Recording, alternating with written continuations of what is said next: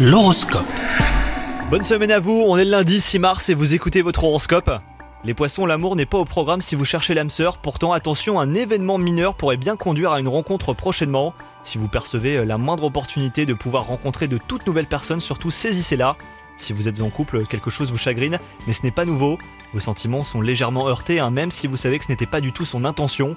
Au travail, c'est une journée plutôt ordinaire qui vous attend. Ce qui tombe bien, hein, vous n'êtes pas d'humeur à vous dépasser. Vous appréciez le train-train aujourd'hui et certains bons vieux repères qui vous apaisent. Côté santé, vous êtes en forme, mais votre morale a connu des jours meilleurs.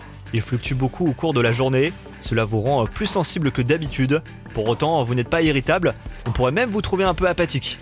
Bonne journée à vous les poissons